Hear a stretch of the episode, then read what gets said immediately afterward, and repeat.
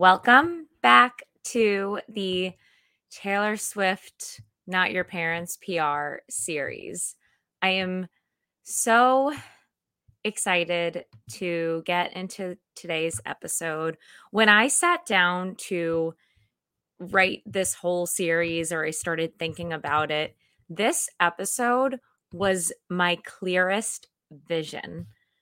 It was the first thing I wanted to write about. So let's just get right into it. So, aside from Taylor Swift's songwriting, I believe her true strength is her ability to connect with fans and keep them engaged.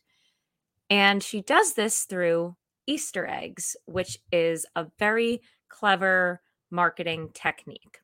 So, an Easter egg is typically a hidden message used in movies, TV shows to give a nod to something in the past or a hidden message.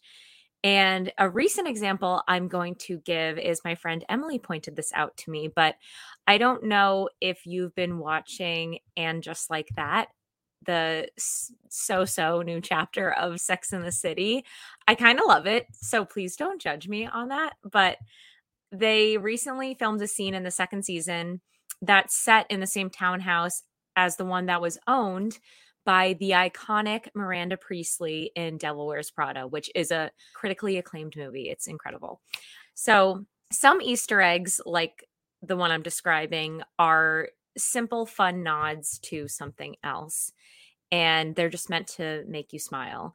And some are deeply devised secrets that will reveal themselves in due time. Obviously, Taylor Swift leans towards the second example. So, in the beginning of her career, she included tiny Easter eggs in her albums. I don't know if you remember the time of CDs, but I do. And in her CDs, there was those little pamphlets that had all of the song lyrics written on it. And within those, she would capitalize letters of certain songs and they would spell out a code related to that song. For instance, one of her songs from the album Fearless, the song is called The Best Day.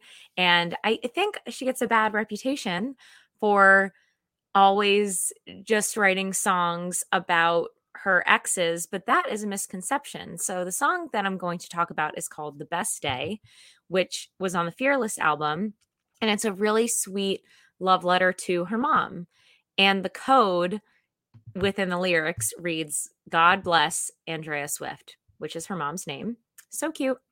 So, to discuss her Easter eggs in depth, we are going to use one of my favorite albums. This it's always a toss up between this album and Folklore, but the album I'm going to say is my favorite is Lover, which is the first album from her new record label and it is also the album that comes after Reputation, which we just chatted about. Lover was released on August 23rd, 2019. And the promotion before it came out was, in my opinion, remarkable. And if not one of her best rollouts for an album. So I'm going to give two examples from this album. One is going to be a very obvious Easter egg, and one is going to be a very unobvious Easter egg. For starters, the very obvious Easter egg came to us on April 26, 2019. Her music video for the song Me premiered, featuring Brendon Urie from Panic at the Disco. It is the lead single off her album. And while it was unfortunately met with a lot of critique in the sense that folks don't normally love the song. They often say it's one of the silliest in her catalog, but as you can tell based on this whole podcast, how much I say how much I love her, I don't hate it. Anyway, so while the song was met with critique, I believe the music video is pure gold and it is packed with a ton of Easter eggs. It opens with a pink snake, which is slithering around. And if we remember, we talked about snakes from Reputation. This is a clear, clear parallel to that snake, but this time it's pink. And then it explodes into a bunch of butterflies, which is a signal of rebirth. And after that little snake cameo, she gets into a fight in French because the the music video is set in Paris with her suitor, Brendon Urie, and he says to her in French, You need to calm down, which ends up being the name of her next single. Very, very sneaky.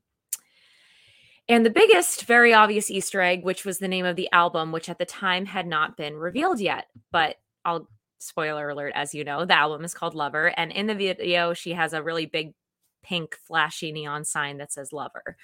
But before it was revealed, she wrote on Twitter, and I quote, So, dot, dot, dot, the new album title is actually revealed somewhere in the video, and so is the title of the second signal, but I haven't seen people finding them yet. So she begs her audience to keep guessing, and this prompts folks to watch the music video over and over and over again to find more clues. Marketers, this is genius on two levels. One, it has them watching the video multiple times, more views, more cha-ching, and more articles written about it, more buzz. So, money, fame, attention aside, this also goes back to one of the core principles of good marketing connect with your audience on an emotional level. By doing this, she made them deeply, deeply invested, curious, and happy. She gave them a game to play so she could win. Genius.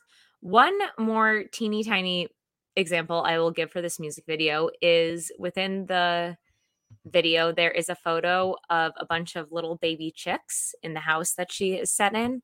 And guess who she collaborated with on one of the songs? The Dixie Chicks, which are now called the Chicks, but she literally took it upon herself to include a photo of baby chicks to just give a little hint hint that something else is coming down the line, which is so cool.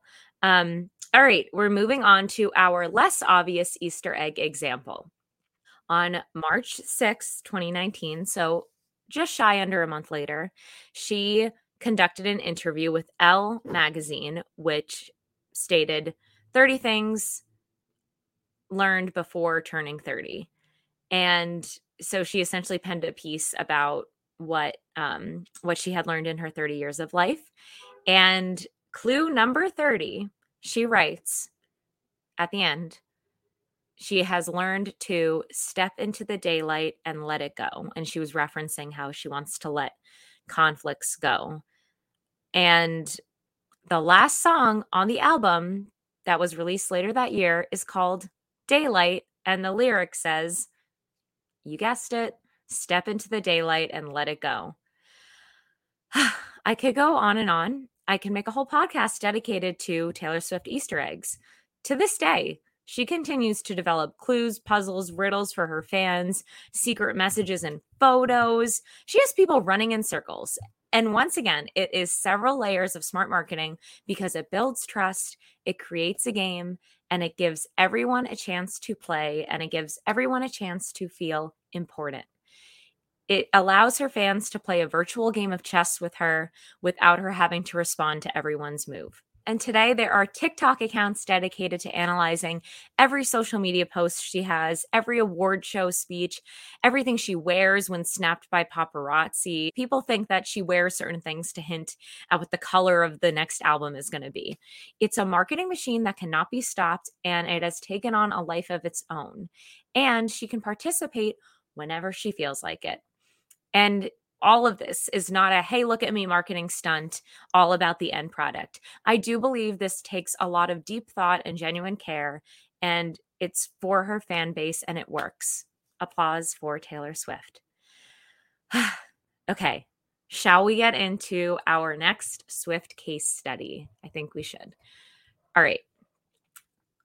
I am going to compare taylor swift to mountain dew the sugariest soda out there on the market. Um, and I know you got everyone probably out there is like, you compared Taylor Swift to Domino's, now Mountain Dew. You are insane. And to that, I say, yes, I am.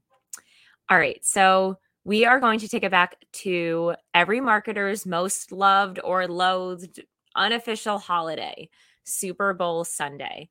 On Super Bowl Sunday, I am focused on several things the commercials and which Pinterest inspired appetizer I will be making, and which team I should root for because I love football, but I don't have an allegiance to a team yet. So if anyone wants to give me a team I should be rooting for, have at it.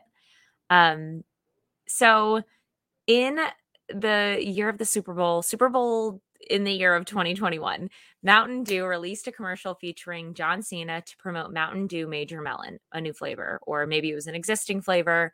I will have to research that.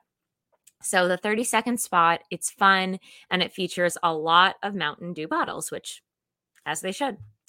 And in the commercial, they asked folks to go on Twitter and guess the amount of bottles in the commercial for a whopping grand prize of like $1 million. And of course, I participated. And of course, I did not win. Um, I mean, I can barely do the tip at restaurants. So, like, what makes you think I can count? so, I'm a marketer. I, math is not my strong suit, unfortunately. If I did win that money, I would pay for a math class for myself and I would be recording this in a mansion beach house instead of a studio apartment. And the lucky winner was in Rochester who guessed the winning answer of 243. So good for them. But let's talk about the campaign and not the winner, who I'm so jealous of. This campaign was smart because, for the same reason Taylor Swift's uh, me music video was smart. You have people watching the video multiple times, and you have people interacting on Twitter multiple times. And this is so similar to what Taylor Swift did and you know getting people to engage in a in a way that is really fun and also pretty low effort I should probably touch on as well. I think that any campaign you're doing, I think it's so important to keep in mind to not make your consumers do any of the heavy lifting unless it is fun for them. So, you know, that goes back to as simple as when they're filling out a form on a website, like don't make them go through a million pages to get to the end result. And Twitter made it really easy for folks to reply and guess their answers. So, my final word of advice here for marketers is answering the question of how can I promote my product in a way that builds suspense and makes it fun for my audience? And see what you can dream up from there. Okay, on to the last segment clever copy or cathartic cry. We are going to take the debated lyric from the Lover album, from the song Lover. Yes, there was a song Lover as well. Um, the song states or sings, I should say, we can leave the Christmas lights up till January. So, this is from one of her ultimate love songs, Lover. And it is also a beautiful music video full of a lot of beautiful Easter eggs. So, definitely check it out. But back to the lyric I deem it to be clever copy. And here's why it stirred a social media debate. It, it stirred a lot of people saying, well, everyone leaves the Christmas lights up till January. Or uh, some people said, yeah, you got to take the Christmas lights down on December 26th. So it did cause a bit of a stir. And it's playing off of a common debate, which again, as marketers, can you, if you can play off something that people are hotly debating, you are winning if it makes sense for your brand and if it makes sense for the conversation. But for Taylor, she has explained in interviews that the reason why she put this lyric in here is that it is a clear example of the casual, cozy part of being in love. So, as she kind of alludes to, like when you move in with someone or you get closer, you start making these really mundane little decisions like, can we let our friends stay over? Or why don't we move the lamp over there? Or when should we leave the Christmas lights up into? So I feel like it is just a beautiful a beautiful sentiment and I really like that she included it in here and I also like that she took to interviews to make it a point to explain why she made this statement in her in her song. So for its cultural relevance, I'm going to say that it is clever copy for sure. And that is it. But of course, lastly, we have to take the time to thank our fake sponsor. And it relates perfectly to Taylor Swift's iconic bold red lipstick. So I'd like to introduce to you Vibrant Vanish, made for party makeup faux pas. So, have you ever started your night with your stunning shade of lipstick, only to find that after a few glasses of wine that it's smeared everywhere? I mean, I definitely have. So once it smears, this Vibrant Vanish lipstick disappears thanks to its patent pending technology. Essentially, once it detects a smear, it completely evaporates from your lips. If it were to be real, it would be available at Sephora and Ulta right now. And you can get 13% off by entering the code fake sponsor at the fake checkout. Okay, that is it. Thank you so much for joining me. Thank you so much for listening to me. Thank you so much for laughing at me and with me. Have a good one. Connect with me on LinkedIn, all the things. All right, bye.